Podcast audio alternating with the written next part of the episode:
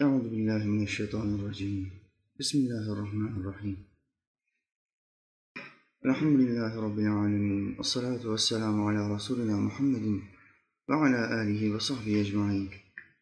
Allahumme inneke afuvun kerimun tuhibbul afve fa'fu anna. La ilahe illa ente subhaneke inni kuntu minel zalimin.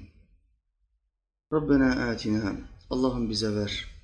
Bir dünya haseneten, dünyada iyilikler ver. Ve fil ahireti haseneten, ahirette de iyilikler ver.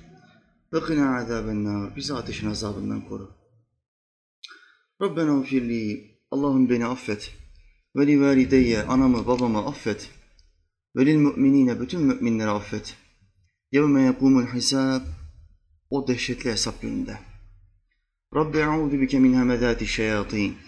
Rabbim şeytanların dürtmelerinden sana sığınırım. Ve e'udu bike rabbe yahdurun. Yanımda hazır bulunmalarından da sana sığınırım. Rabbi şrahli, Allah'ım göğsüme inşirah ver. Ve yessirli emri, işimi bana kolay kıl. Vehlul ugdeten min lisani, lisanımdaki düğümü çöz Allah'ım. Yefkahu kavli, ki insanlar kavlimi kolayca anlayabilsin. Amin ya mu'in bi hurmeti seyyidil. Yerleri ve gökleri aletsiz yaratan Allah'ımıza yaratıklarının nefesleri adedince hamdü senalar olsun.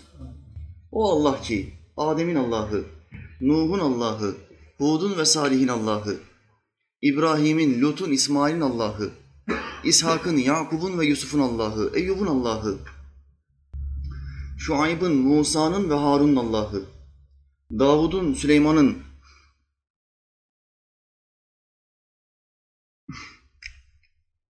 İlyas'ın ve Elyasa'nın Allah'ı, Yunus'un, Zekeriya'nın, Yahya'nın ve İsa'nın Allah'ı ve adı dört kitapta ölmüş olan Efendimiz Ahmet'in Allah'ı sallallahu aleyhi ve sellem. Allah'ın peygamberlerine selam olsun. O Allah, o yaratıcı, kelamı kadiminde bir ayette bize şöyle buyuruyor. Ey insan! Lütuf sahibi Rabbine karşı seni ne aldattı?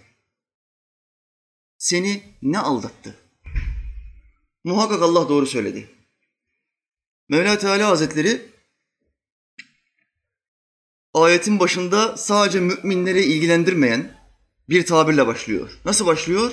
Ya eyyühen nas. Allah bir ayete böyle başladığı zaman mevzu bahis müşrikler değil.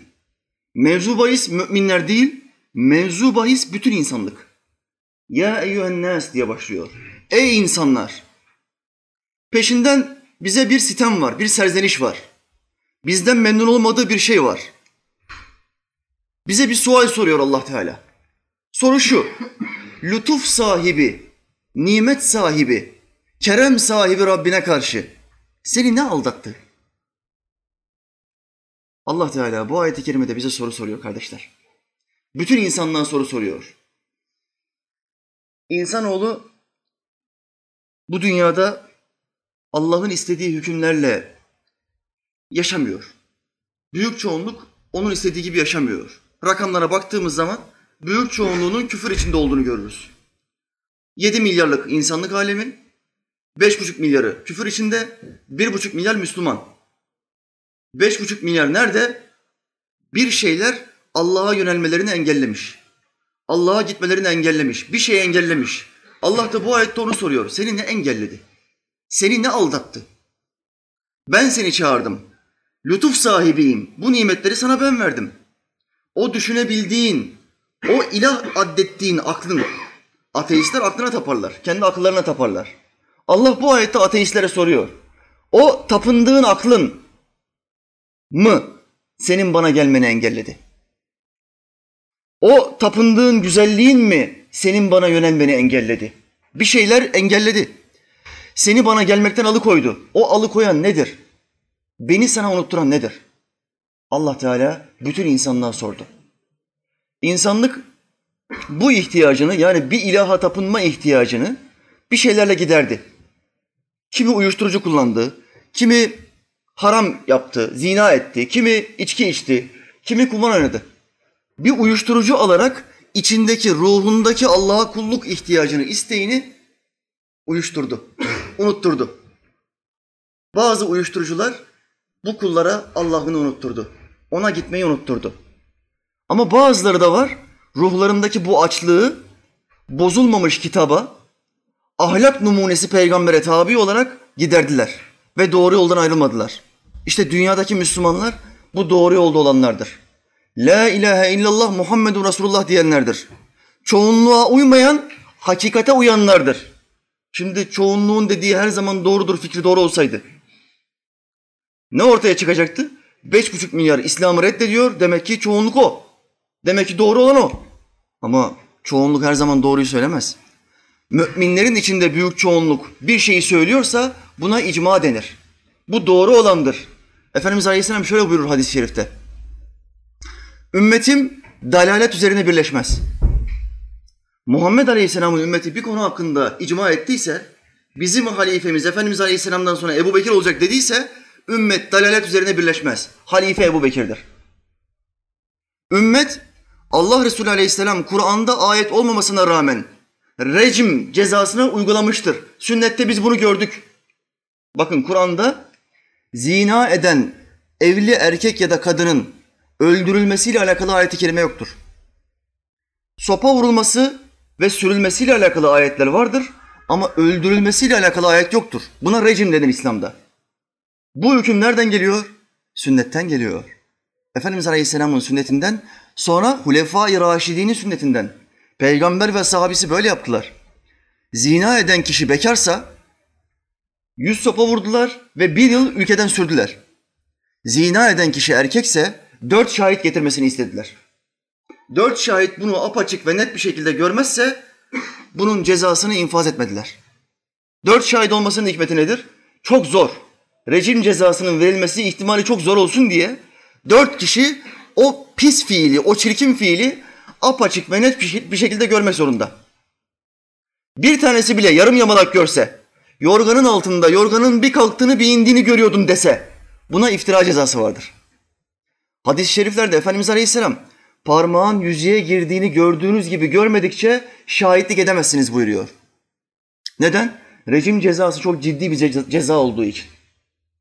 Dolayısıyla bu İslam'dır. Bu Allah'ın hükümleridir. Resulullah Aleyhisselam'ın din adına söylediği her şey vahiydir. Vahidir. Bugün insanların birçoğu çıkmışlar diyorlar ki hadis din değildir. Din sadece ayettir. Ayette bir şeye helal veya haram diyorsa biz bunu kabul ederiz. Haram demiyorsa o bizim için helaldir.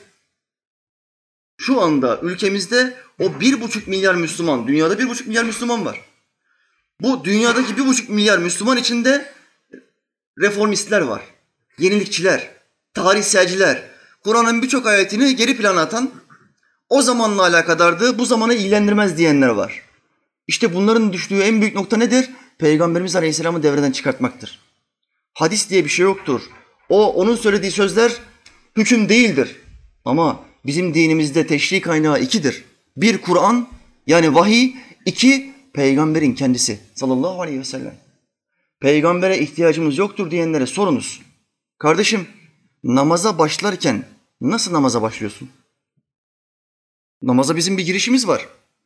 Hadi bir namaz kılalım elhamdülillahi rabbil alemin diye girmiyoruz herhalde. Nasıl giriyoruz? Allahu Ekber. Peş, evvelinde ne yapıyoruz?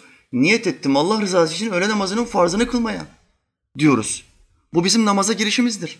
Peki bana bu namaza giriş, giriş şeklimizi Kur'an'dan bir tane ayetten gösterebilir misin? Yok. Ne olacak şimdi? Kur'an'da olmadığı için ben namaza böyle girmiyorum. Nasıl giriyorsun? Amuda kalkarak namaz kılıyorum. Dersin. Dersin. Kur'an'da olmadığı için ben gaz çıkarttığım zaman abdest almadan namaz kılıyorum. Dersin. Çünkü sen yeni bir din getirme peşindesin.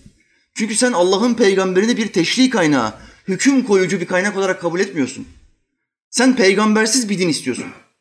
Peygambersiz din istediğin zaman aklını ilahlaştıran ateistler gibi olursun. Ateistler akıllarına taparlar. Kendilerine taparlar. Herkesin bir ilahı vardır. Ruhundaki açlığı herkes bir şeyle dindirmek zorundadır. Kimisi bozulmamış kitapla ve ahlak numunesi peygamberle dindirir. Kimisi de hevasına ve aklına tabi olur, ona tapar. Onunla dindirir. Bunu bir misalle anlatayım. Allah Teala Hazretleri bu ruhu yarattı, ve içine ilahı arama mekanizması verdi. Yaratıcısını arama isteği. Hepimizin içinde bu istek vardır.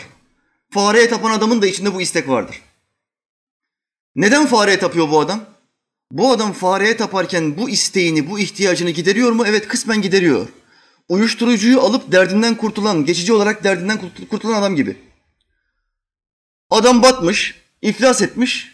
Ne yapalım diyor, akşam gidelim diyor. İçki içelim arkadaşı. Derdimiz dağılsın. Peşinden de biraz ot çekeriz. Derdin, merdin, kederin kalmaz diyor. Çözüm mü bu? Hayır, geçici birkaç saatliğine her şeyi unutursun. Sabah kalktığında intiharın eşinde olarak uyanırsın. İntiharın eşiğinde, dibinde. Ha kendini öldürecek, ha gidecek. Bu adam ruhunu tatmin etmedi. Bu adam Allah'a yönelmedi. İşte Hindistan'da ineğe tapan adamlara baktığınız zaman bu adamlar da kendilerini kısmen tatmin ediyorlar. Uyuşturucu kullanıyorlar. Ve ilahı arama ihtiyacını unutuyorlar. İlah inek olamaz. Hastalanan, ölen inek olamaz. İhtiyacı olan, bakıma muhtaç olan ilah olamaz. Bu mümkün değildir. Ama bunlar bakıma muhtaç olanın, korunmaya muhtaç olanın ilah olduğunu iddia ediyorlar. Neden? Çünkü ruhları aldanmış. Ruhlarını bir uyuşturucuyla uyuşturmuşlar. Bir misalle daha yakınlaştıracağım bunu inşallah. Bu ruh nasıl bir şey? Ne istiyor, ne ile aldatılıyor. Bir erkekle bir kadın evleniyor ve bir çocuklar oluyor. Bebek devamlı olarak bir şey istiyor. Annesinden süt emek istiyor. Bebeğin gıdası bu. Çok uyur, çok süt emer. Meme ister. Ama anne devamlı çocuğu memesinde tutamayacağı için ne yapıyor? Sahte bir meme alıyor. Plastikten bir meme. Bu bebek de alıyor o emziği ağzına koyuyor. Ve zannediyor ki ben süt içiyorum. Ben şu anda annemin memesini ağzıma aldım. Onu emiyorum zannediyor. Ve tatmin oluyor mu? Evet bebek tatmin oluyor. Süt içtiğini zannediyor. Ve ağlamıyor, zırlamıyor. Çünkü ona göre annesinin kucağında ve annesinin memeğini, memesini emiyor. Böyle hissediyor. İşte Allah'ın dışında ilahlar arayanlar ağzına meme vurulmuş bebekler gibidir. O memeyi kim vurdu hocam? Şeytan vurdu. Nefis vurdu, kötü arkadaş vurdu. Aldattı, kandırdı ve kendisini tatmin ediyor. Ben buldum. İlahımı buldum. Emzik. Benim ilahım emzik diyor. Ve ona tapınıyor. İşte o yaratıcıyı bize serzenişte bulunan, bize bir sual soran yaratıcıyı aramadığımız zaman sahte yaratıcıların peşinde koşarız. Sahte ilahların peşinde koşarız, sahte dinlere tabi oluruz. Sahte dinlere tabi olduğun zaman saparsın, aldanırsın ve cehenneme doğru koşarsın. Allah Teala Hazretleri kitabımızda bizi engelleyen şeyin ne olduğunu bize soruyor. Kardeşler, Allah rızası için bu ayeti kerimeye eğilelim. Bu ayeti kerimenin karşısında bir tefekkür edelim. Bizi engelleyen şey ne? Hocam engeller nedir? Engellenmemizin işareti nedir? Namazını kılıyor musun, kılmıyor musun? Basit bir sual. Allahü Teala biz Müslümanlara günde beş vakit namaz emri vermiştir. Günde beş vakit namazını geciktirmeden, vakitlerini atlatmadan kılabiliyor musun, kılamıyor musun? Hocam kılamıyorum. Bir şeyler seni engellemiş. Önce bir hastalık ortada. Hastalığı teşhis edelim. Namazını kılamayan Müslüman hasta demektir. Ruhuna emzik verdi. O ruhu ya bilgisayar oyunuyla, ya kızlarla gezmeyle, ya içki içmeyle, ya küfretmeyle, ya maç seyretmeyle bir şeylerle ruhun ağzına emziği koymuş. Ruh bağıracak bağıramıyor. Ağzında emzik var. Bebeğin ağzında emzik varken ağlayamaması gibi. Ruh diyor ki kardeşim çıkart şu emziği. Allah'a gitmemiz lazım. Bize bu gözü veren, bu aklı veren, elleri veren, hareket etme kabiliyeti veren Allah'ımızı tanımamız lazım, onu araştırmamız lazım. Diyecek ama diyemiyor. Çünkü ağzını örtmüş. Bu adam ruhun ağzını örtmüş. Neden? Çünkü namaz kılmıyor. Bir şeyler bu adamı namaz kılmaktan engellemiş. Çünkü Allah'ı zikretmiyor. Müslüman nasıl Allah'ı zikretmez?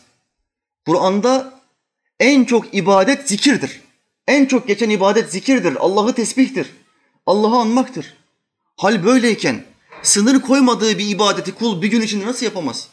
Onu ne engelleyebilir ki? Halbuki zikir çok basit bir şeydir. Allah'ı zikretmek için abdeste bile ihtiyacımız yoktur. Bakın namaz için abdeste ihtiyaç var. Mecburi. Oruç için abdeste ihtiyaç var mı? Dur oruca niyetleneceğiz bir abdest alayım var mı İslam'da? Böyle bir emir yok. Zikir de aynı bunun gibidir. lisan ile yapılır. Ya Allah, Allah, Allahu Ekber, Subhanallahi ve bihamdihi. Allahü Teala Efendimiz Aleyhisselam'a bir sürü zikir öğretmiştir. Hadis-i şerifler bu zikirlerle kaynıyor. Ama Müslümanı bazı şeyler bu zikirleri yapmaktan engelliyor. Nedir o engellerden bir? Hastalığı tespit ettik. Şimdi engelleyen şeyleri tespit edelim. Bizi bozan şey ne? Ne bozuyor? Kardeşler bizi en çok bozan şey şu anda kariyerimizdir. Kariyer, kariyer sevdası. Şu anda dünyadaki insanları en çok bozan mesele kariyer tutkusudur. Hocam biz 25 yaşında adamız, bizim kariyerimiz var. Kardeşim, doğduğun andan itibaren senin iki tane kariyerin var. Bir, dünyevi kariyer. İki, uhrevi kariyer. Müslümanlık kariyeri. İnsanlık kariyeri, dünyevilik kariyer, kariyer demektir. Dünya işlerimizde çalışıyoruz, okula gidiyoruz, eğitim alıyoruz ve kendimizi geliştirmeye başlıyoruz. Okul içinde yahut okul biter bitmez bazı işlere giriyoruz. Girdiğimiz bu işte çırak olarak başlıyoruz. Yerleri süpürüyoruz, çay getirip götürüyoruz. Ama aylar geçiyor, yıllar geçiyor ve kariyerimiz gittikçe artıyor. Çıraklıktan kalıfalığa terfi ettiriliyoruz. Ondan sonra bize kocaman bir mağaza veriyorlar, buranın müdürü oldun diyorlar. Bu bir kariyerdir. Bu dünyevi bir kariyerdir. Burada sıkıntı şurada. Dünyevi kariyer basamaklarını teker teker atlarken uhrevi kariyerimizden tavizler veriyor muyuz, vermiyor muyuz? Kardeşler, bu dünyada yaptığımız her fiilde bazı çakışmalar olacak. Uhrevi kariyerimizle, ahiret kariyerimizle dünya kariyerimiz arasında bazı çakışmalar olacak. Bu çakışmalar esnasında bizim durumumuza ne deniyor? Sınavdaki Müslüman. İmtihandasın Müslüman. Geçici olan kariyerimi tercih edeceksin, kalıcı olan kariyerimi tercih edeceksin. Uhrevi kariyer kalıcı olan kariyerdir. Dünyevi kariyer geçici olan kariyerdir. Buradaki kariyerimiz ne olursa olsun emekli olmak zorundayız. Çünkü beden devamlı olarak sıhhatli olmayacak. Devamlı olarak genç durmayacak. Yaşlanacak. Mezara gittikçe yaklaşacak. Hücrelerin kendisini yenilemesi azalacak. Her gün 100 milyon hücre insan bedeninde kendisini yeniler. Ölür ve dirilir. Bu öldürmeyi ve diriltmeyi Allah Teala yapar. Kişi 40 yaşını geçtikten sonra 100 milyon dirilme sayısı azalmaya başlar. Yavaş yavaş azalır. Beyni eskisi gibi düşünemez, gözleri eskisi gibi göremez, ayakları eskisi gibi tutmaz. Neden futbolcular 35'ten sonra bırakıyor? Artık eski gücü yok. Hücrelerin yenilenmesi durdu artık. Geriye gidiyorsun. Şimdi yaşlılık dönemi geldi. Sonra beden denilen bu makinede arızalar ortaya çıkmaya başlar. Hücrelerin yenilenmesi yavaşlıyor, gittikçe yavaşlıyor. İhtiyarlıkta en çok görülen arıza nedir? Hafızanın zayıflamasıdır. Hafızanın zayıflaması. Karşılaştığımız meselelerde hatırlama kabiliyetimizi kaybetmemiz. İhtiyarlığın en önemli işaretlerinden bir tanesidir. Kardeşler, dünyevi kariyer, uhrevi kariyer. Hangisini seçeceğiz? Karşılaştığımız, karşılaştığımız çakışmalarda Allah'ın dinini mi tercih edeceğiz? Yoksa bu dünyadaki rütbemizi tercih edeceğiz? Neyi tercih edeceğiz? Bismillahirrahmanirrahim.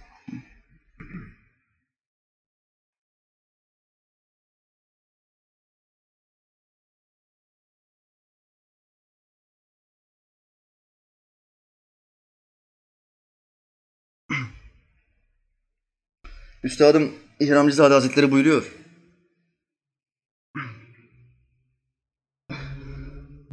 Kardeşlerim, öyle bir zamandayız ki günah işlemeyenleri ayıplıyorlar. Bak bizim zamanımızdan bahsediyor, ahir zamandan bahsediyor. Öyle bir zamandayız ki günah işlemeyenleri ayıplıyorlar. Şu anda etrafınızda bazı insanlarda şimdiden daha iki hafta olmasına rağmen önümüzde yılbaşı hazırlıklarının başladığını görürsünüz.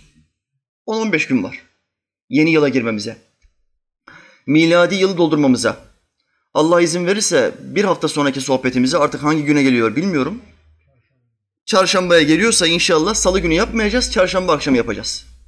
Milletin televizyon karşısında durmasını istemiyorum. O bozuk düzeni izlemesini istemiyorum. Hristiyanlara benzemek istemiyorum. Kardeşlerimin de Hristiyanlar gibi yaşamasını istemiyorum. Elimden ne geliyor? Sohbet akşamını, yılbaşı akşamını alırsam bu adamları televizyondan çekerim Allah'ın izniyle. İnşallah çarşamba akşamı beraberiz. Ondan sonra sanıyorum iki ya da üç gün sonra Mevlid kandilimiz var. Bu dünyanın gördüğü en kaliteli insan Muhammed Aleyhisselam. Onun dünyaya gelişini kutlayacağız. Bayramlarımızdan bir tanesi geldi.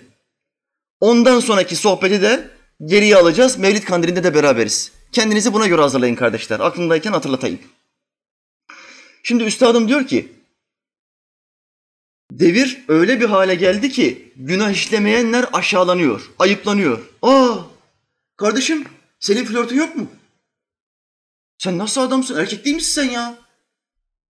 Hele ki bizim mahallenin erkeklerinin muhakkak bir kız arkadaşı olmak zorunda. Olmazsa olmaz. Sende bir problem var demektir. Ayıplanıyor. Genç adam bir kızla beraber olamayacağını bildiği için, kadından kızdan sakındığı için, Allah'tan korktuğu için ayıplanıyor. Öyle sıkıntılı bir ortamdayız şu anda. Sakınan, korunan aşağılanıyor. Diyor ki bu yanlış sen. Normal olanın dışındasın sen. Sen rutinin dışındasın. Rutin normal olan bütün gençler kız arkadaş yaparlar. Ve zina ederler. Sense korktuğunu söylüyorsun görmediğin bir ilahtan. Tamam kardeşim biz de o ilahı görmedik ama inanıyoruz. Biz de iman ediyoruz diyor. Ama bir şeyler o inandığını söylediği Allah'ın kanunlarını yerine getirme konusunda onu engellemiş. Sizi ne engelledi? Sizi ne aldattı? Allah Teala bize soruyor. Sizi ne aldattı? Kendini bir çek, çek et. Bir sor kardeşim. İlim öğrenmek konusunda, sohbete ayağının gelmesi konusunda seni ne aldattı? Kim kandırdı seni ki sohbete gelmiyorsun? Kim aldattı seni ki hayatına çeki düzen vereceğin, sonsuz hayatını kazanacağın, uhrevi kariyerine düzen vereceğin, uhrevi kariyerini yükselteceğin bu sohbet meclislerine ayağını gelmekten ne alıkoydu? Kendine bir sor. Seni ne aldattı ey Müslüman? Kendine bir sor. Bak Efendimiz Aleyhisselam hadis-i şerifte ne anlatıyor? Büreyde radıyallahu anh rivayet ediyor hadisi.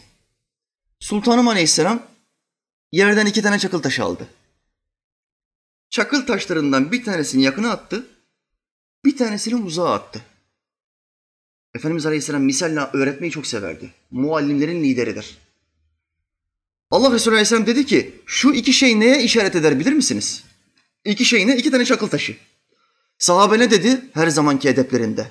Allah ve Resulü daha iyi bilir. Muhakkak herkesin bir fikri vardır. Ama sahabi ilmi bir mesele konuşulacağı zaman meseleyi ilmin kapısına tevcih ediyor. Ona aktarıyor. Ne buyurdular? Allah ve Resulü daha iyi bilir. Ey Allah Resulü nedir bu mesele? Bu yakına attığım çakıl taşı e- ecelinizdir. Ecelinizdir. Uzağa attığım çakıl taşı emelinizdir. Emel. Ne demek emel? Arzular, istekler, planlar, hesaplar. Şu olacağım, bu olacağım, bunu alacağım, bunun sahibi olacağım. Daha bu hanı alamadım. Planım bu. Dört araba sahibi olmam lazım. Emelim, hayalim bu. Bu emeldir. Uzağa atılan taş. Resulullah Aleyhisselam ne buyuruyor? Bütün insanlar şuradadır. Bütün insanların gözü uzaktaki taştadır. Ama hiç kimse emeline ulaşamadan ecel taşı gelir ve onu çekip alır. Bu hayatın gerçeğidir kardeşler. Bu dünyaya baktığınız zaman Allah'ın varlığını inkar eden çok insan görürsünüz. Milyonlar var Allah'ın varlığını inkar ediyor. Ama ölümün varlığını inkar eden bir tane adam göremezsiniz. Hiç kimse ölümün varlığını inkar etmez. Neden? Vakıya gözünün önünde. En kuvvetli adamlar gitmiş, en zayıf adamlar gitmiş. En güzel adamlar gitmiş, en çirkin adamlar gitmiş. En zenginleri de gitmiş, en fakirleri de gitmiş. Gitmiş de gitmiş. 300 yıl yaşayanlar da gitmiş, 50 sene yaşayanlar da gitmiş. Yeni doğan 6 aylık bebek de gitmiş. 120 yaşındaki ihtiyar da gitmiş. Kimse kimseyi durduramamış. Herkes gidiyor. Dolayısıyla ölüm en kuvvetli delil olarak karşımızda bir vakıya iken şimdi sen bir karar ver. Dünyevi rütbelerin, dünyevi kariyerin mi daha önemli? Ahiret kariyerin mi daha önemli? Buradaki bütün kardeşler çalışıyorlar. Çalıştığınız iş yerinden bir misal getireyim. Patronun size şöyle dedi. Benim iş yerimde çalışabilirsin. Şu kadar maaş alırsın. Öğle yemeğin benden. Gidiş gelişini ben karşılarım. Ama burada namaz diye bir şey yoktur. Geçen hafta bir kardeşim bana şikayette bulundu. Hocam bir yere iş başvurusu yaptım. Her konuda anlaştık. Beni çok beğendiler. Çıkarken aklıma geldi. Bak zayıf derviş olunca insan namazı baştan söylemez sondan söyler. Ya dedim namazda acaba sıkıntı çıkarttılar mı? Pek tahmin etmiyorum ama dur ben bir sorayım. Çıkarken Kardeşimiz demiş ki ya bu kadar konuştuk benim aklıma geldi. Ben beş vakit namazını kılan bir insanım. Öğle ve ikindi namazlarında sizden izin istiyorum. İki vakit. Öğle ve ikindi. Mekanda mescit de var hocam diyor. Mescit var diyor orada. Biliyorum. Benimle müta- mütalaa yapan kişi dedi ki yok burada namaz kılamazsın. Namazlarını evine gidince kılarsın. Niye orada namaz kılamaz? Halbuki o çalıştırılan yerde, o iş yerinde günde iki defa çay paydosu var. 15'er dakika çay paydosu yapıyor, hiç gözüne batmıyor. Her gün öğle vaktinde bir saat yemek paydosu var. Hiç bunda da sıkıntı yok, gözüne batmıyor. Çay içmeye gidenler sigara içiyor, gazete okuyor, internete giriyor, oyun oynuyor. Patronun gözüne batmıyor. Ama çalışan elemanlardan bir tanesi namaza gitmek için izin istediği zaman gözüne batıyor. Neden? Namaza karşı tavrı var. Allah'ın hükmüne karşı tavrı var. Bu iş yerinde sıkıntı var. Şimdi bu kardeşin karşısına bir imtihan gelmiş, bir sınav gelmiş. Kardeş bir tercih yapacak. Ya dünyevi kariyerini tercih edecek, benim çalışmam lazım hocam. Benim kazanmam lazım, doğrudur. Çalışmak beş vakit namazdan sonra Müslümanların tamamının üstüne farzdır. Yapmak zorundayız. Ama çakışma olduğu zaman ne yapacağız? İşte bu bizim sınavımızdır. Bu kardeşin başında bir çakışma var şimdi. Ya ahiret kariyerini tercih edecek ya da dünya kariyerini tercih edecek. Seçim şansını kime bıraktı Allah? Bu kardeşe bıraktı. Hiç kimse müdahale edemez. Biz ancak İslami ilimleri öğretiriz. Tercihi o yapar. Çünkü kabre girdiği zaman Kerem Hoca o adamın yanında olmayacak. Anası, babası, o patronu para aldığı, para alacağı adam yanında olmayacak. Kabre girdiği zaman tek başına olacak. Allah'ın hesabı tek başına verecek. Ve ilk sual şuradan olacak. Namazını kıldın mı? Namazını kıldın mı? Hocam niye soruyorlar? Zaten belli değil mi? Biliyorlar. Ama senin ağzından teyit istiyorlar. Yalan söyleme imkanın var mı? Yalanları ancak burada söyleyebiliriz. Orada yalan yok. Açık ve net bir şekilde söyleyeceksin. Kılamadım, kılmadım. Gençtim, sağlıklıydım. Vaktim vardı, zamanım vardı, kılmadım. İşi bahane ettim. Eğlenceyi bahane ettim, arkadaşlarımı bahane ettim. Kılmadım. Efendiler, hangi kariyeri tercih edeceksin? Seçim senindir. İş yerine gittin, başka bir temsil getireyim. Yine aldığım bir şikayet. Patronun dedi ki kardeşim, Recep gel buraya. Buyur abi. Şu kuponu al, eşek yarışı oynadım ben. Al bu kuponu falanca yere götür, kumarhaneye. Şimdi bilmiyorum ne diyorlar oralara. Kumarhaneye götür. Oraya oyna. Bu bir sınavdır. Götürebilir misin? Hocam emir altındasın yani bunu yapma lüksümüz yok mu? Böyle bir cevaz yok mu? Yok. İslam'ı çiğneyeceğin hiçbir şey ekmek paranı kazanacağın için caiz olmaz. Caiz olur diyenler paralel grup. Bunlara her şey serbest. İçki de içebilirsin, faiz de yiyebilirsin, rüşvet de verebilirsin. Yeter ki devletin içinde istediğimiz kademelere yerleş. Din, iman önemli değil. Git oraya. Taviz verdi, taviz verdi. Allah'ın dininden taviz verdiğin zaman sonsuz kariyer için geçici olan kariyeri attığın zaman, çöpe attığın zaman Allah seni rezil eder. Rezil eder. Yerin dibine sokar. İşte hali pür melali ortada. Geçici kariyeri sonsuz kariyere tercih etti. Allah rezil etti. Rabbim bu kardeşlerimizi kurtarsın. Bunlar Müslümandır, kardeşimizdir, sapmıştır. Saptı, hala nefes alıp veriyor. Hala tövbe edebilir ve hala bizden üstün olabilir. Bizi geçebilir. Bundan dolayı bu kardeşlere bol bol hidayet için dua edeceğiz inşallah. Patron dedi, kardeşim şu kuponu oyna, gelirken de bana bir şişe rakı al, içki. Ne yapacaksın? İki tane kariyer çakıştı. Seçim, burada bir sınav var şimdi, seçim yapman lazım. Ne yapacaksın? Abi, bana de ki git evimi temizle, gider evini temizlerim. Bana de ki arabam kapının önünde üç defa yıka yıkarım. Ama bana Allah'ın haram kıldığı bir şeyleri yapma emrini verme. Ben bunu yapamam. Ama hocam bunu patrona dersek kovulma riskimiz var. Rızkını patron mu veriyor, Allah mı veriyor? O adam bir sebeptir. Rızıkları dağıtan Allah Teala'dır. Allah rızkımıza kafi, kafidir. Rızkımıza kefil olmuştur. Ayetle sabittir. Bütün canlıların rızkı Allah'a aittir.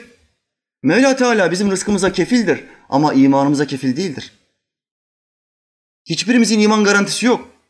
İmanımıza kefil olmadığı için ne yapacağız? Bu imanı muhafaza altına alacağız. Ya Rabbi şu şu şu senin haramın. Ben daha iyi kazanayım diye, daha rahat yaşayayım diye senin haram kıldığın şeyleri yapmayacağım. Yerine getirmeyeceğim. Patronların en üstünün sözünü buradaki iş patronuma tercih edeceğim. Ya Rabbi ben bunu yapmayacağım. Diyeceksin, Allah'a kendini ifşa edeceksin. Ve patrona böyle diyeceksin. Bana ne istersen söyleyebilirsin ama ben bu işi yapamam. Bunu diyeceksin. Sağlam Müslümanlar ahiretteki kariyerini, dünyadaki kariyerini tercih ederler. Bu verdiğimiz örnekte olduğu gibi.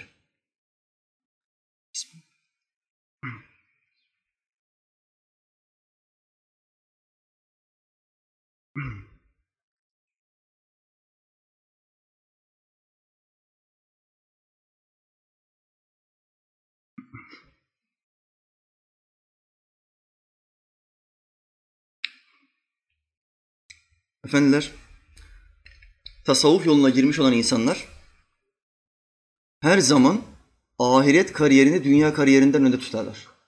Normal Müslümanlar, tasavvufa girmemiş, İslam'ı zirvede yaşamayan, asgaride yaşayan Müslümanlar çok zaman çakışır. Bazen düşer, bazen kalkar, bazen haram işler, bazen helal işler, bazen tövbe eder, bazen küfreder. Değişkenlik çoktur. Ama bir adam tasavvuf yoluna girdiği zaman imanı kuvvetlenmeye başlar. Kalbindeki iman nuru artmaya başlar. İman nuru artınca, sekinet, feyiz ve muhabbet yükselince bu adam ne olur? Karşılaştığı her meselede önce ahiret der. Önce sonsuz olan der. Çünkü sonu olanların tamamının biteceği nokta vardır. Dünyanın bile bir son nefesi vardır. Bakın buradaki herkesin son nefesi var. Dünyanın son nefesi var mı? Dünyanın da son nefesi var. Onun adına kıyamet deniyor. Kıyamet. Dağların yürüyeceği, yıldızların yere ineceği, yerlerin yarılacağı, her şeyin birbirine karışacağı, yumak gibi dağların atılacağı bir gün. Kıyamet. Kur'an'da dehşetli an anlatılıyor. Bu dünyanın bile bir sonu var. Şu halde senin fikriyatın nedir? Sonu olan mı daha önemli? Sonsuz olan mı daha önemli? Geçici olan mı daha önemli? Kalıcı olan mı daha önemli? Tasavvuf ehli İslam'ı zirvede yaşamaya çalışır. Ebrar olmak ona yetmez. Kur'an ebrarı metheder. Ebrar demek iyiler demektir. Şeriatı asgaride yaşayan, beş vakit namaz emri var ben bunu yapıyorum diyen, haramlardan mümkün mertebe kaçınan, orucunda, zekatında, haccında, umresinde eksik yapmayan adama ebrar denir. İyilerdendir. İyi yoldadır. Ama bunun bir üstü vardır. Mukarrabun. Ulaikel mukarrabun. Onlar Allah'a yakın olanlardır. Tasavvufun yapmak istediği yer işte bu ayettir. Bunu bir örnekle yakınlaştırayım. İslamiyet'te asgari olarak zekat emri kaçta kaçtır? Kırkta birdir. Yüzde iki buçuk. Peki, peki. İslam'ı zirvede yaşayan, bu asgaridir. İslam'ı asgaride yaşayan bir adam kırkta bir verdi mi borcu kapanır mı? Kapanır. Allah ona hesap sormaz. Peki Hazreti Osman'ın zekatı kaçta kaçtır? Kırkta ondur. Hazreti Osman her sene kırkta on zekat verirdi. Yüzde yirmi beş. Niye? Asgarisi varken niye bu adam yani kafası çok çalışmıyor mu haşa ve kella? Tüccar, çok zengin. Niye kırkta on veriyor? Zirvede yaşıyor. Asgari bana yetmez diyor. Dünya işlerimde, dünya ticaretimde bugün 200 lira iş yaptım dur yeter dükkanı kapatayım demiyorsun. Hep daha çok yapmanın peşindesin. 200 geldi 2000 gelir inşallah diyorsun. Akşama kadar dükkanı terk etmiyorsun. Asgariyle yetinmiyorsun. Sokağa çıkın sorun. Asgari ücretin yettiğini söyleyen kaç tane adam var? Hiç kimse asgari ücretle yetinmiyor. Herkes daha fazlasını istiyor. Din işlerine geldiğin zaman asgari yeter diyorsun. Sende bir tenakuz yok mu? Sende bir çelişki yok mu? Din işlerine geldiğin zaman da dünya işlerinde olduğu gibi tepeye bakacaksın, yükseğe bakacaksın. Yükseğe bakmak demek azami demektir. Azami tasavvuf demektir. İşte Osman, Allah onlardan razı olsun. Kim başka? Ömer'den örnek vereyim. Radıyallahu anhum. Hazreti Ömer'in zekatı kaç? Kırkta yirmi. Kırkta yirmi. Ne dedi o sene? Bu Ebu Bekir her sene beni zekatta geçiyor. Bu sene zekatımın yarısını vereceğim. Malımın tamamının yarısını böleceğim. Ve müminlere dağıtacağım. Bu sene Ebu Bekir'e geçeceğim. Radıyallahu anh. Bir çıktılar meydana. Efendimiz Aleyhisselam sordu. Ya Ömer ne kadar zekat veriyorsun? Malımın yarısı ey Allah Resulü. Ve gururlandı şöyle gerildi. Sübhanallahi ve bihamdihi. Allah hayrını kabul etsin ya Ömer dedi. Allah zekatını kabul etsin dedi. Hazreti Ebu Bekir'e sordu. Bu da Ebu Bekir'in zekatı. Ey Ebu Bekir ne kadar zekat vereceksin bu sene? Ey Allah Resulü malımın tamamı. Asgari verebilir bu. Öyle bir mecburiyeti var mı Hazreti Ebu Bekir'in? Yok. Niye böyle yapıyor? Bu azami demektir. Dini zirvede yaşayan, ahiret karizmasını, ahiret rütbesini bütün rütbelere tercih eden adam. Bundan dolayı Efendimiz Aleyhisselam ne buyurdu bu adam hakkında? Ebu Bekir Sıddık hakkında? Yürüyen bir ölü görmek isteyen Ebu Bekir'e baksın.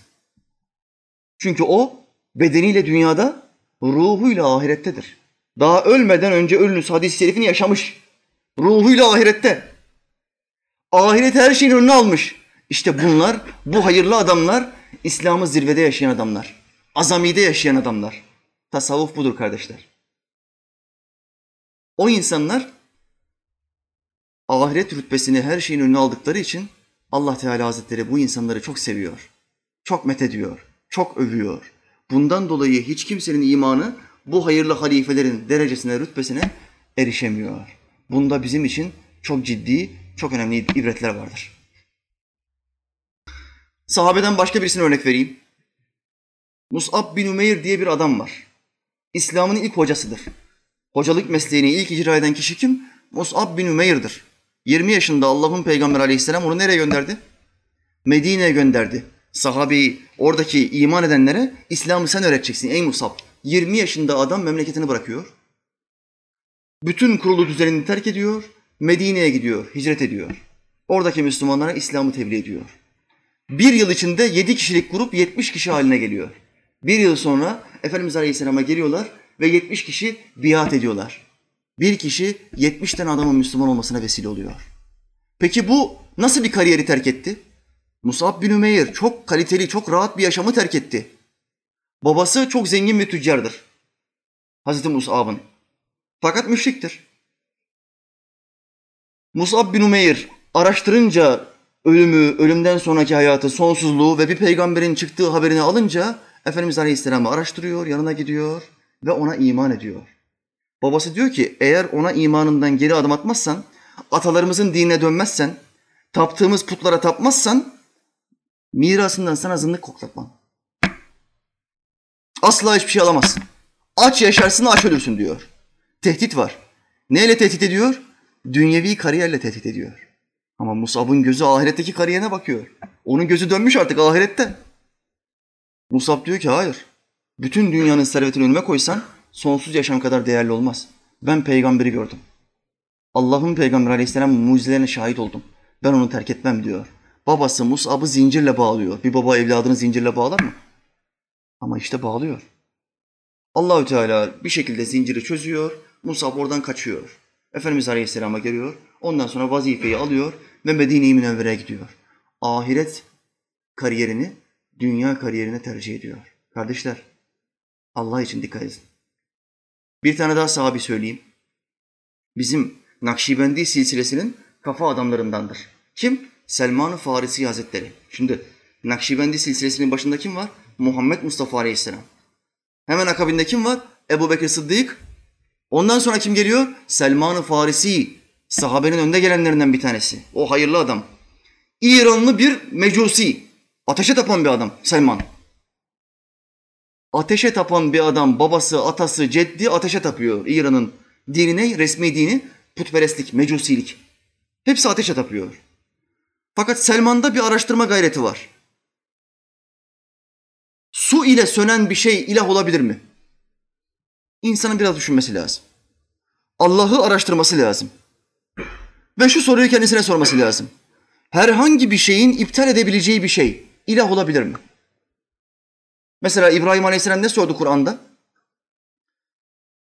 Güneş ilah olabilir mi? Müşriklere soruyor. Şu güneş ilah olabilir mi? Müşrikler diyor ki olmaz bizim putlarımız var. Akşam olunca karanlık güneşi kaplayınca İbrahim Nebi ne buyuruyor? Ben batıp giden şeyleri sevmem. Batıp giden şeyden ilah olmaz. Ay ilah olabilir mi diyor. Güneş geliyor, ayı örtüyor. Büyük ışık geldiği zaman küçük ışık örtülür. Şimdi şu floresanlar varken buraya mumu getirirseniz hükmü olur mu? Olmaz. Büyük ışık var. Floresan. Güneş çıktığı zaman yıldızın hükmü biter. Ayın hükmü biter. Ben batıp giden şeyleri sevmem diyor İbrahim Nebi. Batıp giden şeyleri sevmem. Şimdi ateşe tapıyoruz baba. Akşamleyin evi yakmasın diye alıyorsun suyu, Tanrımızın üstüne atıyorsun. Ateşi söndürüyorsun. Bu nasıl ilah? Kendisini koruyamıyor. Bu nasıl ilah? Sonra ilah kulunu yakar mı? Ateşe parmağımızı yaklaştıramıyoruz. Bu nasıl ilah babacığım diyor. Benim bana müsaade et araştırayım diyor şu işi. Hayır diyor araştıramazsın evden çıkamazsın diyor. Selman-ı Farisi Hazretleri evi terk ediyor ve araştırmaya başlıyor. Papazlara denk geliyor. Görmedikleri üç tane ilaha taptıklarını söylüyorlar. Baba, oğul, kutsal ruh. Yerlerin ve göklerin yaratıcısı olarak o üç tane ilahı söylüyor papazlar. Diyor ki hak din bu olmalı. En azından görünmüyor. Daha fazla uluhiyet addediliyor ve söndürülemiyor, batırılamıyor. Bu olmalı diyor hak din. Papaz ölümüne yakın bir zamanda diyor ki yakın zamanda bir peygamber zuhur edecek. Onun o peygamberin hurmaların bol çıktığı bir yerden zuhur edeceğini kitaplarımız yazıyor diyor. Papazların birçoğu Muhammed Aleyhisselam'ın son peygamber olduğunu bilir. Ama kariyerini terk edemiyor kardeşler. Kariyer çok önemli. Efendimiz Aleyhisselam Medine'de İslam dinini tevdi ettiği zaman, İslam dini kuvvetlendiği zaman bazı mektuplar yazdı. Mektuplardan bir tanesini kime gönderdi? Rum kralı Heraklius'a gönderdi. Heraklius, Hristiyan. Ne diyor mektupta Efendimiz Aleyhisselam? Putperestlikten ayrıl, teslisi terk et, benim Allah'ın Resulü olduğumu kabul et ve tek ilaha tabi ol. Eğer bunu yapmazsan senin peşindeki bütün o Hristiyanlar, halkının tamamının vebali senin boynundadır. Bunların tamamı cehenneme gider. Haberin olsun diyor. Mektubu kim getiriyor? Dıhye-i Kelbi radıyallahu anh. Mektubu teslim ediyor. Heraklius mektubu açıp okuyor. Peygamberlik iddiasındaki bir adam Mekke'den daha önce peygamberlik iddiasında kimse çıkmamış. Nasıl yapabiliriz, nasıl soruşturabiliriz diyor. Hemen Şam'da Mekke'den kafile olarak ticaret yapmaya gelen birileri var mı yok mu? Onu soruyor. Kim var orada? Hint'in kocası Ebu Sufyan. Nerede? Şam'da. Ticaret için kervanı orada. Mal alacak, gelecek burada Arabistan'da satacak. Heraklius'un karşısına Ebu Sufyan'ı çıkartıyorlar. Ve sizin beldenizde peygamber olduğunu iddia eden birisi çıktı. Bana mektup yollamış. Bu adam kimdi? Sana bazı sorularım var diyor. Ve Heraklius Ebu Sufyan'a sorular sormaya başlıyor. Uzun, uzun sorular var. Sorulardan bir tanesi şu. Ailesinden, ceddinden daha önce peygamber olduğunu iddia eden biri var mı? Yok diyor. Ona daha çok kimler tabi oluyor? Zenginler mi? Fakir fukara mı? Fakir fukara tabi oluyor diyor. Peki ona tabi olduktan sonra ona küfreden ve dilini terk eden oluyor mu? Hayır, hiç kimse onu terk etmiyor. Canlarını onun yoluna vermek istiyorlar diyor. Ebu Süfyan her şeyi bir bir anlatıyor. Verdiği sorulara, sorduğu suallere Heraklius tam bir peygamber profili cevabı alıyor.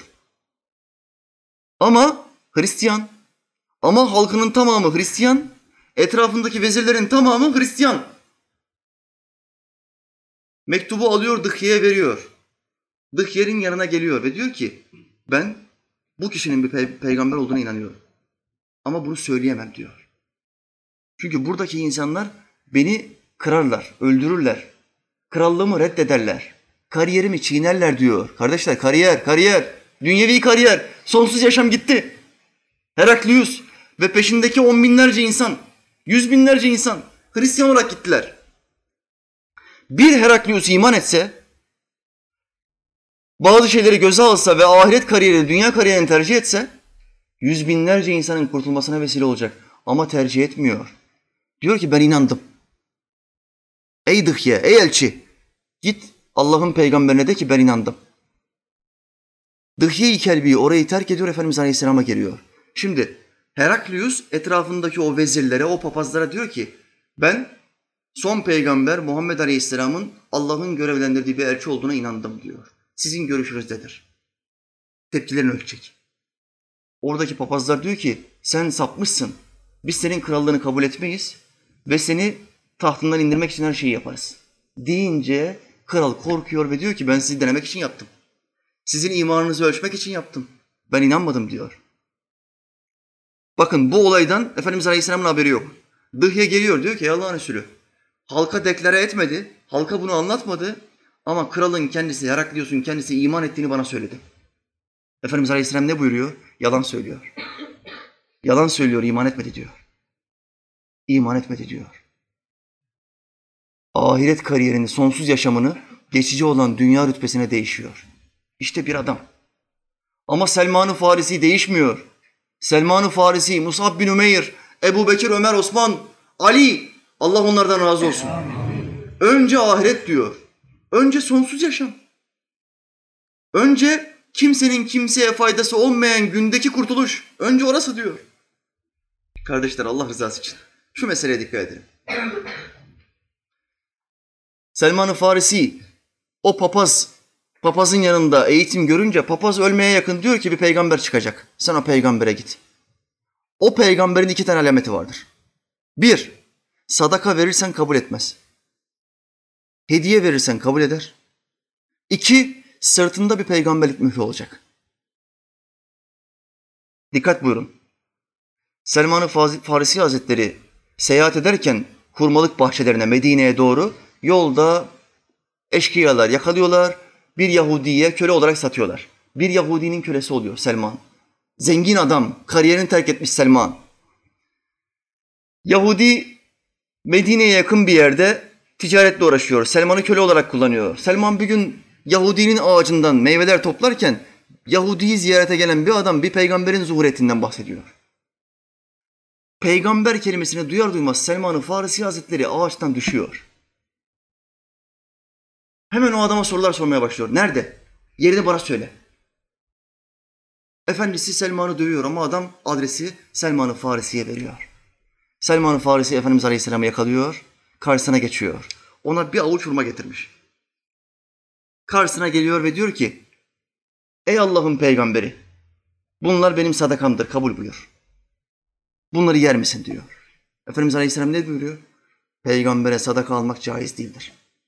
Hediye almak caizdir, sadaka, zekat caiz değildir diyor.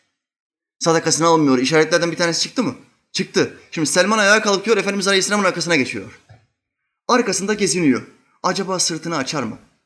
Durup dururken bir adam niye sırtını açsın ki? Şimdi sahabe-i kiram da Selman-ı Farisi'nin Efendimizin arkasında gezdiğini görünce şüpheleniyorlar. Bu casus mudur? Suikastçı mıdır? Ne yapacak Allah'ın peygamberine diye. Efendimiz Aleyhisselam işaret yapıyor. Sakin olun diyor. O bizden bir şey bekliyor diyor. Ve elbisesinin sırtını sıvazlıyor. Peygamberlik mührünü gösterince Efendimiz Aleyhisselam'ın önüne geçiyor. Dizlerini dizlerine veriyor ve müsafaha ediyor. Ve ona biat ettiğini, iman ettiğini söylüyor. Ahiret rütbelerini, dünya rütbelerinin önüne alıyor. Bu adamın ismi Selman-ı Farisi'dir kardeşler. İşte Müslüman kime örnek alacak? Müslüman çalıştığı iş yerinde bu adamları, bu hayırlı insanları radıyallahu anhum örnek alırsa kurtuluşa erer.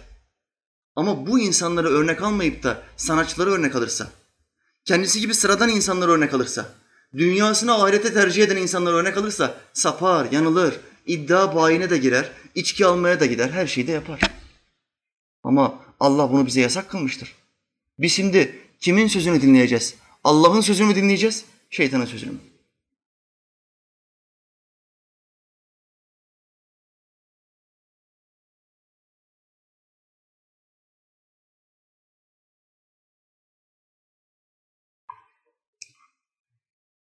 Şimdi Selman-ı Farisi'nin iki tane sözünü okuyacağım. Çok kıymetli iki tane sözü. İnşallah ibret alırız. Bak mübarek ne diyor? Mümin doktoru yanında olan hastaya benzer. Doktoru ona yarayan ve yaramayanı bilir.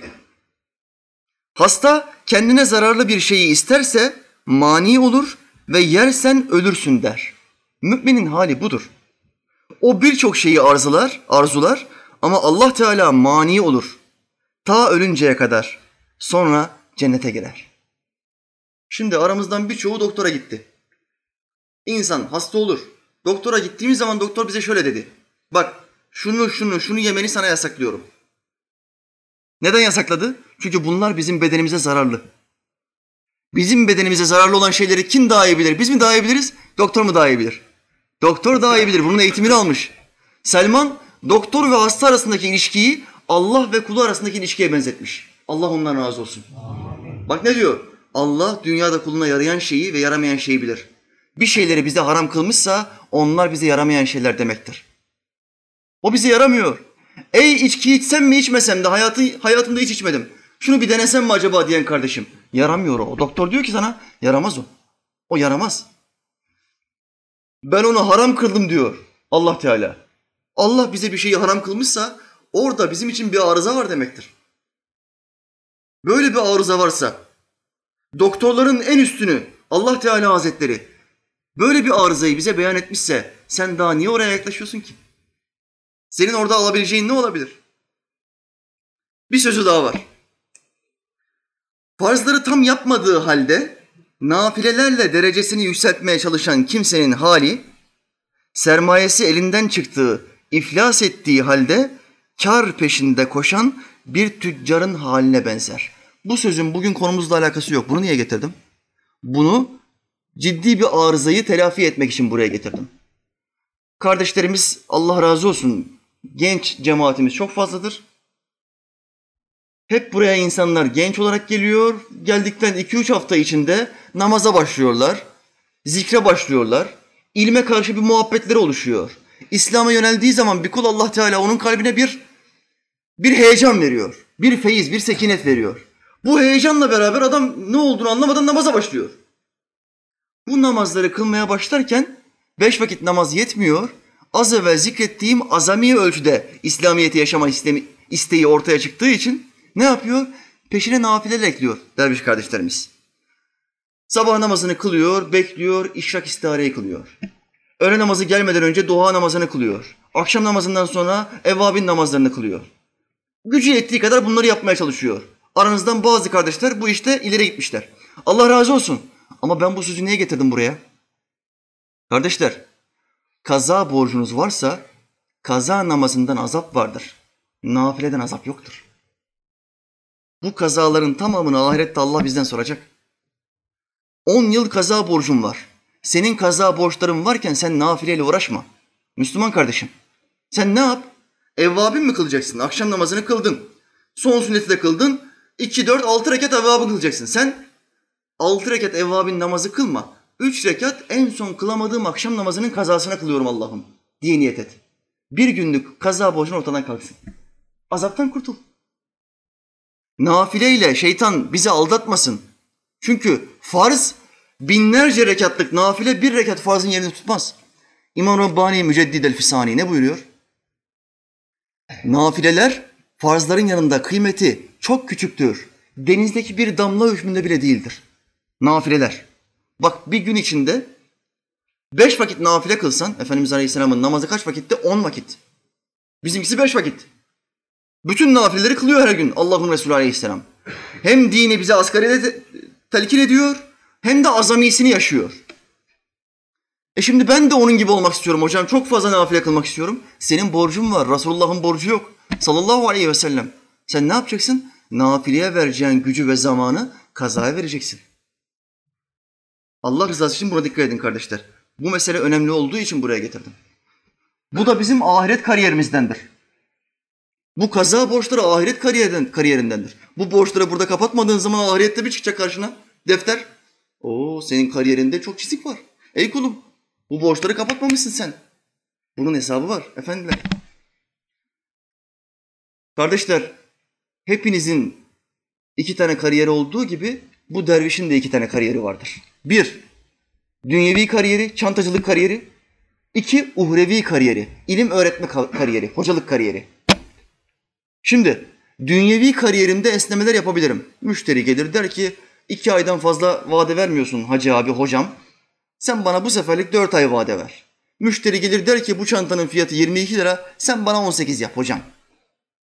Bu dünyevi kariyerimizde esnemeler yapabiliriz. Git geller yapabiliriz. Karşımızdaki insana işi kolaylaştırabiliriz. Tavizler verebiliriz. Ama ahiret kariyerimize taviz verebilir miyiz? Müslüman ahiret kariyerinden taviz veremez. Verirse çok ciddi bir şekilde hesabını verir. Şimdi bizim ahiret kariyerimizden taviz almak isteyen kardeşler bize gelip fetva almak istediği zaman şunu bilecekler. Bu adamı parayla, pulla, şöhretle, rüşvetle, hediyelerle kandıramayız. Bu adam kitabın ortasından söyler. Şunu kırar mıyım, bunu üzer miyim bakmaz. İşin sonunu hesap etmez. Bu adam der ki Allah ve Resulü ne buyuruyor?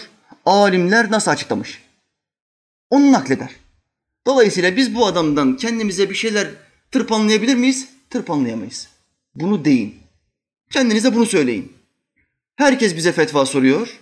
İnternet üzerinden soranlar çok fazla. Yanımıza gelip soranlar çok fazla. Arayıp soranlar çok fazla. Ama bütün bu kardeşlerime şunu söylüyorum. Kardeşler, hiç keseri boşunuza kendi tarafınıza yontmaya çalışmayın. Biz kitabın ortasından konuşuruz. Sizin kalbiniz kırılır mı, kırılmaz mı hiç umursamam ben. Çünkü seni kır, kırmayayım diye uğraşırken ahirette ağzıma ateşten gem vurulma tehlikesiyle karşı karşıya kalırım. Ahiret kariyerim senden daha değerli kardeşim. Kusura bakma. Ben ateşten korkuyorum. O cehennem öyle bir ateştir ki hiçbir kariyer cehennem ateşinde yanmaya değmez. Hiçbir kariyer. Öyle şiddetli bir ateş. Şu halde etrafınızda fetva istediğiniz hocalarınız her kimse kıvırıyorsa, yan çiziyorsa, nefsine doğru törpülüyorsa bu adam tehlikeli demektir. Dümdüz anlatacak. Dümdüz. Müslüman kardeşim bana telefon açıyor. Hocam polislik sınavlarına giriyorum. Fakat sağda solda tanıdığım var. Birkaç telefon açıp da girsem caiz midir? Müslüman bir adamın böyle önemli kritik bölgelere girmesi iyi bir şey değil mi? Çok iyi bir şey. Çok önemli bir şey. Adam da bize bunu söylüyor. Ya hocam şimdi biz inançlı insanları sohbetlerine geliyoruz elhamdülillah. Yani niyetim iyi. Bu iyi niyeti ortaya koyarken tanıdığım bir iki adama telefon açsam olur mu? Böyle bir torpil gelse bize caiz midir hocam? Diye bize fetvayı soruyor. Bizden önce de iki tane hocaya sormuş. Hocalar ne demiş bunlara? Bu kardeşlerimize. Kardeşim siz Müslüman insansınız. Namazında, niyazınızda, sohbetinizdesiniz. Bak genç grubunuz var elhamdülillah. İçki içen adam polis olacağını sen ol. Caizdir. Demiş. Şimdi ben soruyorum. Bu caizdir diyen hocaların paralel örgütten ne farkı var? Paralel örgüt dedi ki asker olman için içki de içebilirsin. Rüşvet de verebilirsin. Polis olmak için işte rütbe yükseltmesi için her türlü fedakarlığı yapabilirsin. Namaz kılmasan da olur. Abdestsiz de namaz kılabilirsin. Çeşit çeşit İslam'a hiç uymayan fetvalar. Çeşit çeşit cevazlar. Allah'ın dinini değiştirme gayretleri. Senin paralel yapıdan ne farkın var? Caiz olur mu? Sen oraya hakkıyla girecek olan iki tane Müslümanın yerine torpille oraya giriyorsun. Buna kul hakkı denir. Benim niyetim iyi. Senin niyetin çok iyi olsa ne olur? Bıçağı sallamışsın sen. Müslüman kardeşine bıçağı sallamışsın hocam. Niyetim ekmeği kesmekti, elim kayıverdi. Niyetim kurbanı kesmekti, elim kayıverdi. Kayıverdi olur mu? Böyle iş olur mu? Kul hakkına giriyorsun. Dürüst olacaksın, doğru olacaksın. Ve imtihana gireceksin. Hakkınla kazanabiliyorsan kazanacaksın. Hak etmiyorsan zaten o meclise girmeyeceksin. Hak etmeyenler şu anda devletin içinde kümelenmiş durumda. Darbe yapmak için fırsat kolluyorlar. Hak etmeyen girerse böyle olur. Devlete biat etmez, dış ülkelerin maşalarına biat eder. Menfaatine uymadığı yerde baş kaldırır ve der ki darbe yapacağız. Yıkacağız sizi, darbe yapacağız. Esnaf arkadaşım paralel örgütün gazetesini alıyor. Öbür esnaf da bunun tam karşısı. Her gün tartışıyorlar. Biri paralelci, biri hükümetçi. Şimdi paralelciye gazete gelir gelmez gazeteyi alıyor, diğer esnafın karşısına geliyor ve gazeteyi salıyor. Ve şöyle diyor, yıkacağız bu hükümeti, yıkacağız bu hükümeti. Bu da başlıyor saydırmaya. Siz nasıl vatan hainlerisiniz ya, şudur budur ya. Her gün bir saat nizami kavgaları var, her gün. Ben hayatta bulaşmam. Hayatta girmem o işlere. Kimin ne olduğu belli, kimin ne iş yaptığı belli. İslam'a karşı olan, İslam'ı yıkmaya çalışan, İslam'ı yüceltmeye çalışan belli.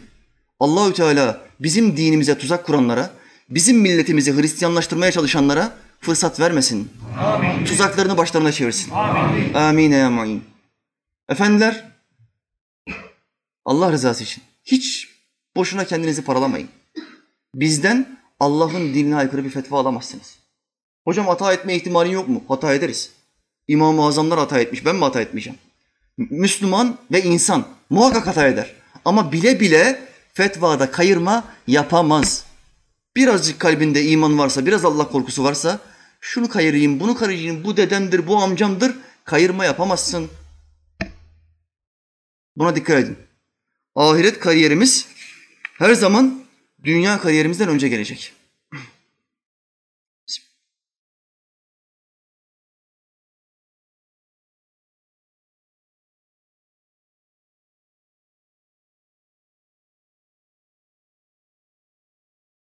Şimdi sanatçıların kariyeri var bir de. Buraya da değinelim. Bu sanatçılar, bu artistler, aktrisler diziler çeviriyorlar, filmler çeviriyorlar. Ve bu filmlerde, dizilerde bazı tavizler veriyorlar. Nedir o tavizler? Nikah bağı olmayan erkekle kadının yakınlaşması.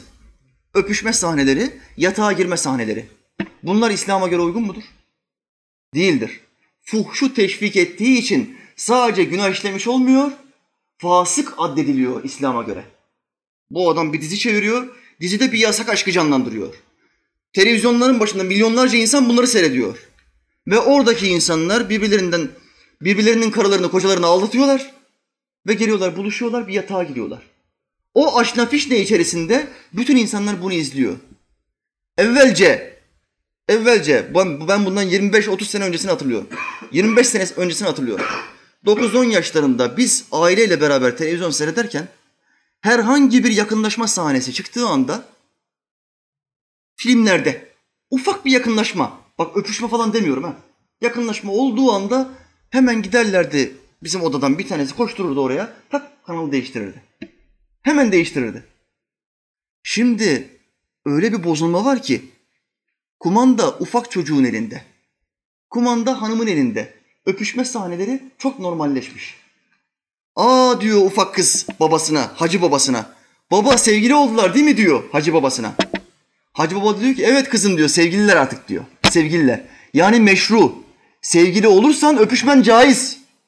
Hacı baba ufak kızıyla 8 yaşında kızıyla dizi filmi seyrediyor. Ve diyor ki bu sevgili olduğu için caiz kızım diyor. 8 yaşında kız şunu demiyor. Aa bu ayıp ben buna bakamam baba çevir bunu demiyor.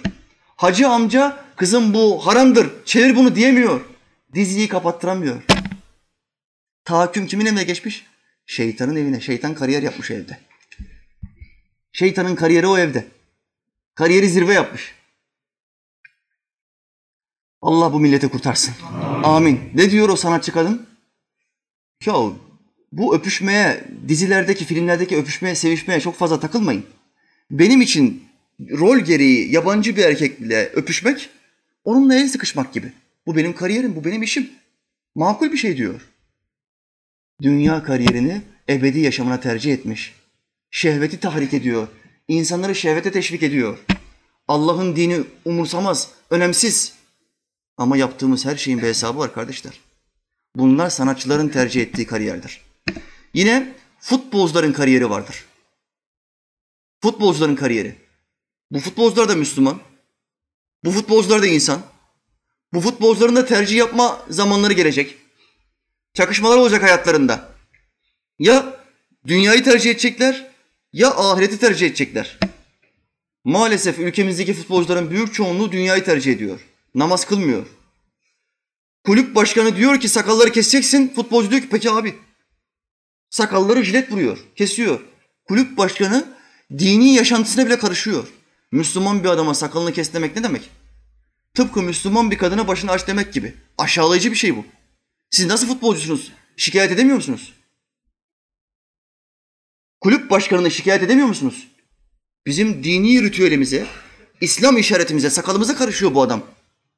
Onun emri altında köle gibiyiz. Diyemiyor musunuz? Sizin diliniz kilitlendi mi? Müslüman futbolcular. Bunu demen gerekiyor. Senin ahiret kariyerin var. Top oynuyorsun, para kazanıyorsun ama ahiret kariyerin ne olacak? Bak, hep yeriyorum, hep saydırıyorum, giydiriyorum ama güzel şeyler de var. Onları da anlatıyorum arada. Merak etmeyin. Bir araştırma okudum internette. ülkemizde halı sahada top oynayan genç nüfus attığı gollerden sonra secde etmeye başlamış.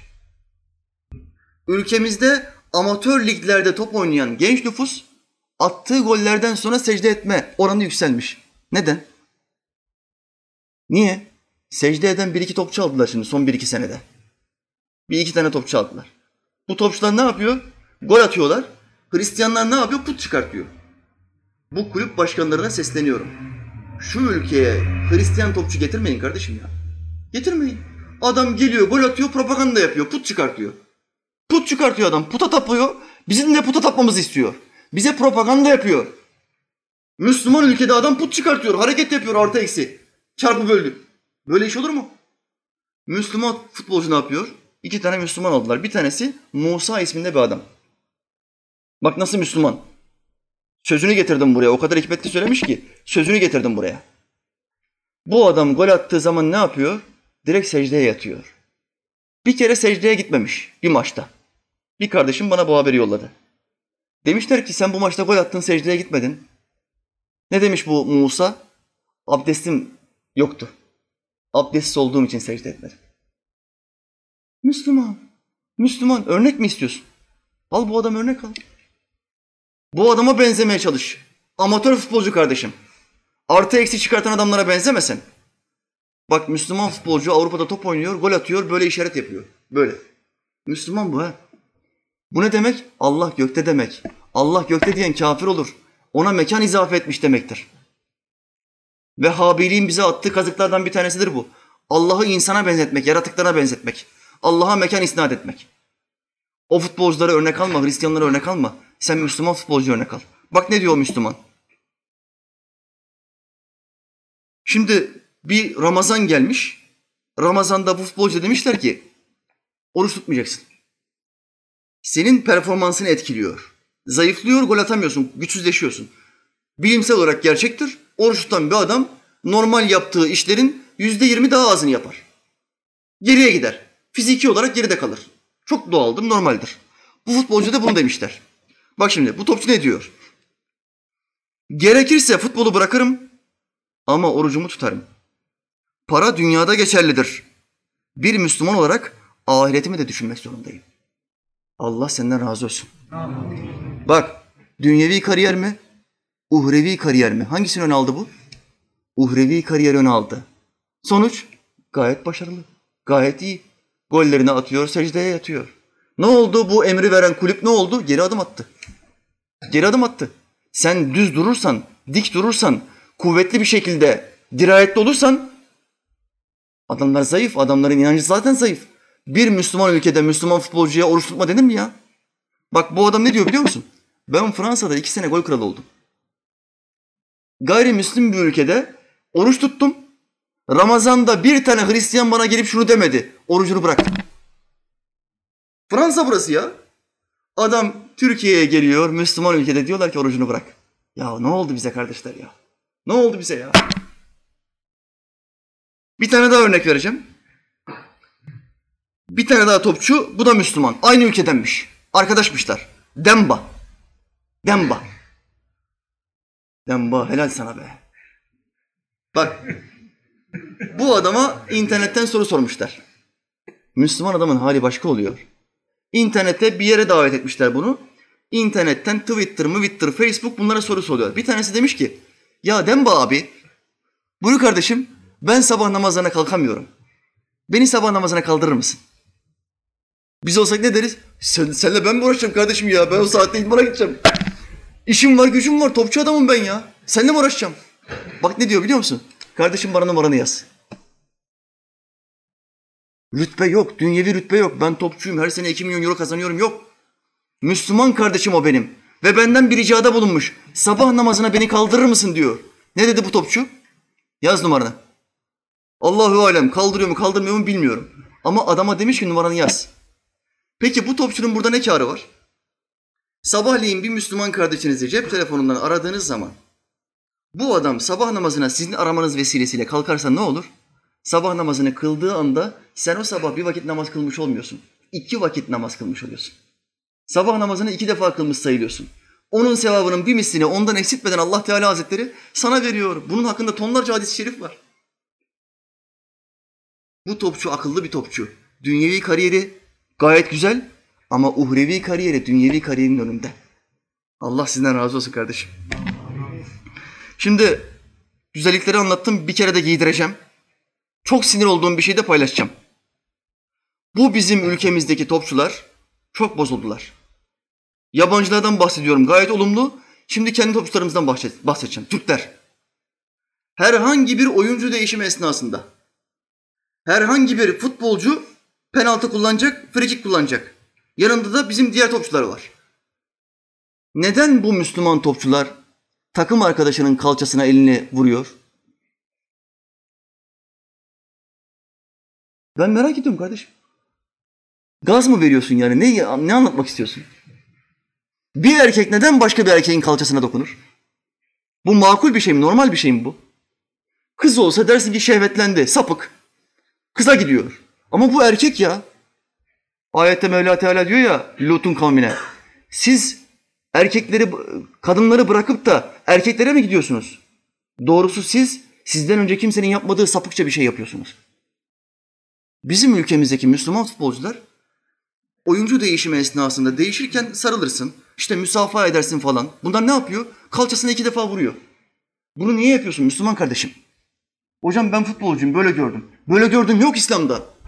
Erkeğin dokunabileceğimiz yerleri var, dokunamayacağımız yerleri var. Beliyle diz kapağı arası erkeğin mahremdir. Erkek erkeğin beliyle diz, diz kapağı arasına bakabilir mi? Bakamaz. Kadına bakmak gibi haramdır. Namaz kılarken adam tişörtünü kısa çekmiş. Arka tarafı açıldı. Rüküye eğildi, secdeye eğildi, arka tarafı açıldı. Sen de arka taraftan gördün. Gözünü kapatacaksın. Başını biraz daha bükeceksin. Bakamazsın. Haramdır oraya bakmak. Ama bu Müslüman topçular bakmayı şöyle dursun. Dokunuyor. Arka tarafa dokunuyor. Bir de bir kere de değil yani böyle iki defa vuruyor. Tık tık.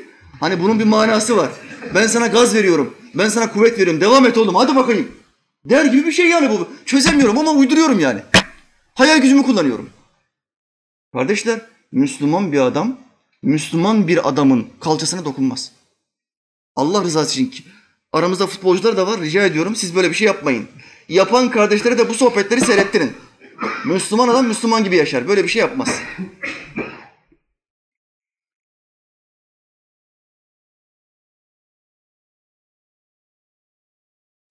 Bu şikayeti de yaptıktan sonra bir iki haber daha okuyayım. Hem kapatalım inşallah. İnternetten okudum. Buraya getirdim. Uçakta bir erkek yolcu hostese bir şey demiş. Uçakla bir yere giderken erkek yolcu hostese bir şey söylemiş. Gökteyiz. Bak bak. Gökteyiz. Allah'a daha yakınız. Alkol, alkol yüzünden uçağı düşüreceksiniz. Yolcunun kafası, yapısına bak. Yolcu Vehhabi. Bunu normal bir Müslüman söyler mi? Uçaktayız Allah'a da... Bu Firavun kafasıdır. Firavun ne dedi Kur'an'da Musa Nebi'ye? Ha, Veziri Haman'a diyor ki bana büyükçe bir kule yap ki Musa'nın Allah'ı neredeymiş bakayım. Yani Allah'ın gökte olduğunu ima ediyor. Yaptığı kule çok büyük olacak oraya çıkacak Musa'nın Allah'ını görecek. Haşa ve kella. Bu Firavun kafası. Bu Vehhabi kafası. Ne diyor hostese? Hostes abla. Bak uçaktayız bu ne demektir? Allah'a daha yakınız. İçki servisi yapıyorsunuz Allah bizi çarpacak uçağı düşürecek. Yerde olsak serbest yap. Ama gökte daha yakınız o bizi görebilir. Sübhanallah. Sübhanallah. İşte Vehhabilerin bize verdiği tahrifatın küçük bir örneği. Ülkemize giren Suud sızdırması, bu İngiliz coşturması Vehhabilerin bize yaptığı bozgunculuk. Ufak bir örnek. Hostes ne diyor bak şimdi. Yukarı tükürsen bilmem ne aşağı tükürsen bilmem ne. Hostesin cevabına bakalım ne kadar hikmetli. Hostes de yolcuya Allah her yerdedir. Bu da hoca. Sizinle tartışamam diye cevap vermiş. Olayı kessin diye Allah her yerde de demiş. Allah her yerde demek ne demektir? Küfürdür, elfazı küfürdür. Allah her yerde denmez. Ehli sünnet olan bir Müslüman sadece şunu diyebilir. Allah mekandan münezzehtir. Mekan tutmaz. Her yerde dediğimiz zaman yine mekan tutmuş anlamına gelir. Anladık mı meseleyi? Mesela Kur'an ne diyor? O size şah damarınızdan daha yakındır. Şimdi ayeti zahir olarak alalım. Şah damarımız şuradadır. Şakaklardan gelir. İki tane şah damarımız vardır. Ayet diyor ki o size şah damarınızdan daha yakın. Bu ne anlama geliyor? Ayeti Vehhabi Selefiler gibi zahiri anlamda alırsak şöyle deriz. Şah damarından daha yakın demek ki içeride Allah. Allah bizim içimizde. Haşa ve kella. Allah'ı hulul eden bir ilah olarak addettin. Allah'ı içine sokmuş oldun. Bu caiz değildir. Elfazı küfürdendir. Allah gökte demeyle Allah her yerde deme arasında hiçbir fark yoktur. İşte bak bu iki tane adam da hem adam sapkın, hostes de sapkın. İmam Rabbani Hazretleri konu hakkında ne buyuruyor? İmama bakalım. Allahü Teala noksan sıfatlardan beridir. Zamanlı, mekanlı ve cihetli değildir. Yönü yoktur. Şu yöne dönersem Allah'a dönmüş olurum diyemezsin. Bütün sıfatlardan beridir. Zamanları, yerleri, cihetleri o yaratmıştır. Bunların tamamını yaratan Allah'tır. Cahiller onu arşın üstünde sanır. Burada kime giydiriyor? Vehhabi Selefilere. Vehhabi Selefiler ve Şia Allah arşın üstünde oturur diyorlar. Haşa ve kella. Onu yukarıda bilirler diyor. Arş da diğer eşya gibidir.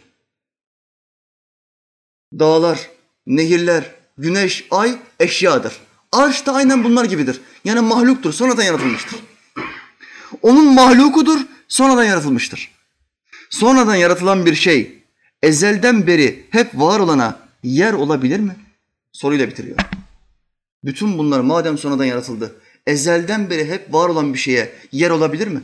Mekan olabilir mi? Cihet olabilir mi? Yön olabilir mi? İmam Rabbani böyle buyuruyor. Her kim varsa etrafınızda Allah her yerdedir diyen Allah rızası için ikaz ediniz.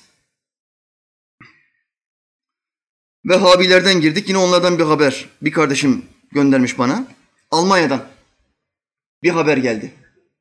Bremen'de Selefilere ait Mescidi Furkan Kültür ve Aile Derneği'ne ait camiye Alman polisi Cuma namazı sonrasında operasyon düzenledi.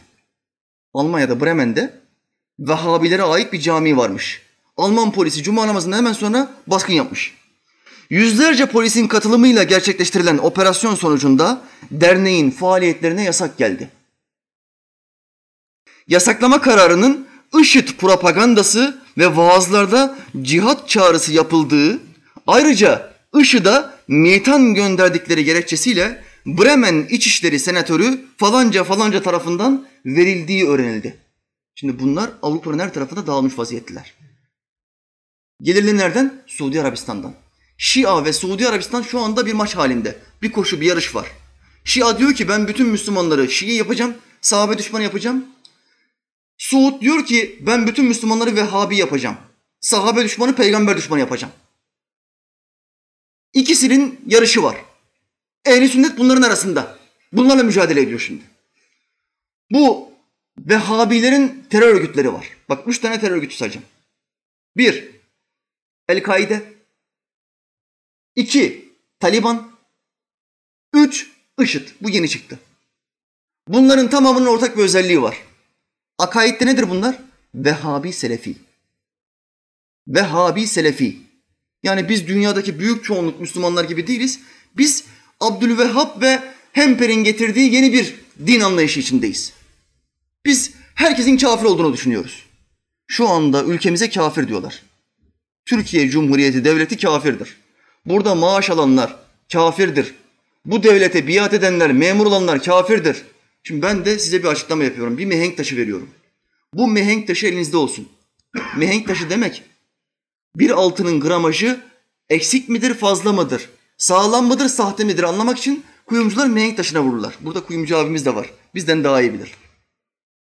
Şimdi bir mihenk taşı vereceğim sizin elinize. Kardeşler, etrafınızda, bulunduğunuz yerde her kim diyorsa ki bu ülkede imamların arkasında cemaatle namaz kılınmaz. Bu ülke darül harptir, cuma namazı kılınmaz. Bu ülkede oy vermek şirktir. Bu ülkede milletvekili olmak şirktir. Kim diyorsa bunları bak. Kim diyorsa bilin ki İngiliz ajanıdır. İngiliz ajanı bu adam. Bu adamın tek bir derdi var. Bu ülke Mısır olsun, Suriye olsun. Kardeşi olsun, kardeşi, kardeşi öldürsün. Hükümete darbe olsun, bir kaos ortaya çıksın. Müslümanlar birbirini kessin. Tek amaçları, gayeleri bu. Yine bir kardeşim Avrupa'dan bir yerden bana mesaj yollamış. Diyor ki ya hocam sen bunları anlatıyorsun anlatıyorsun. Ben bir gün bu Vehhabilerin arasındaki yaptığı bir konuşmaya şahit oldum. Mesajlar yolluyorlar birbirlerine. Facebook üzerinden açık mesajlar. Mesajlarda bir tanesi bu Vehhabilerin, Selefilerden bir tanesi bir cümle kullanmış. Bu cümle ters bir cümleydi hocam diyor. Diğer Vehhabi de buna şöyle bir cevap yazdı. Hayır bu kelimen İngiliz asaletine uygun bir cümle olmadı. İngiliz asaletine uygun bir cümle olmadı mı? Sen sen Müslüman değil misin kardeşim? İngiliz asaleti nedir? Senin mihenk taşın, senin ölçün İngiliz asaleti mi? Ben burada yıllardan beri bir şey anlatıyorum. Okuduğum kitaplar var. Ajanların itirafları var. Bu ajanlar ne itiraf ediyor? Vehhabilik mezhebini biz kurduk. Abdülvehhab'la biz anlaştık, biz kurduk. Tek bir derdimiz var. Osmanlı'ya düşman etmek, İslam'ı birbirine kırdırmak, kardeşleri birbirine kırdırmak.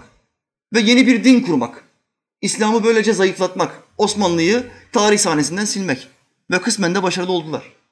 Bu kitaplardaki bilgileri anlatıyorum, anlatıyorum. Ve bu Vehhabiliği yaymak isteyenlerin İngiliz'in uşağı olduğunu anlatıyorum. Kardeşim bana dedi ki bu cümleyi duyuncaya kadar ben biraz aşırı gittiğinizi düşünüyordum hocam.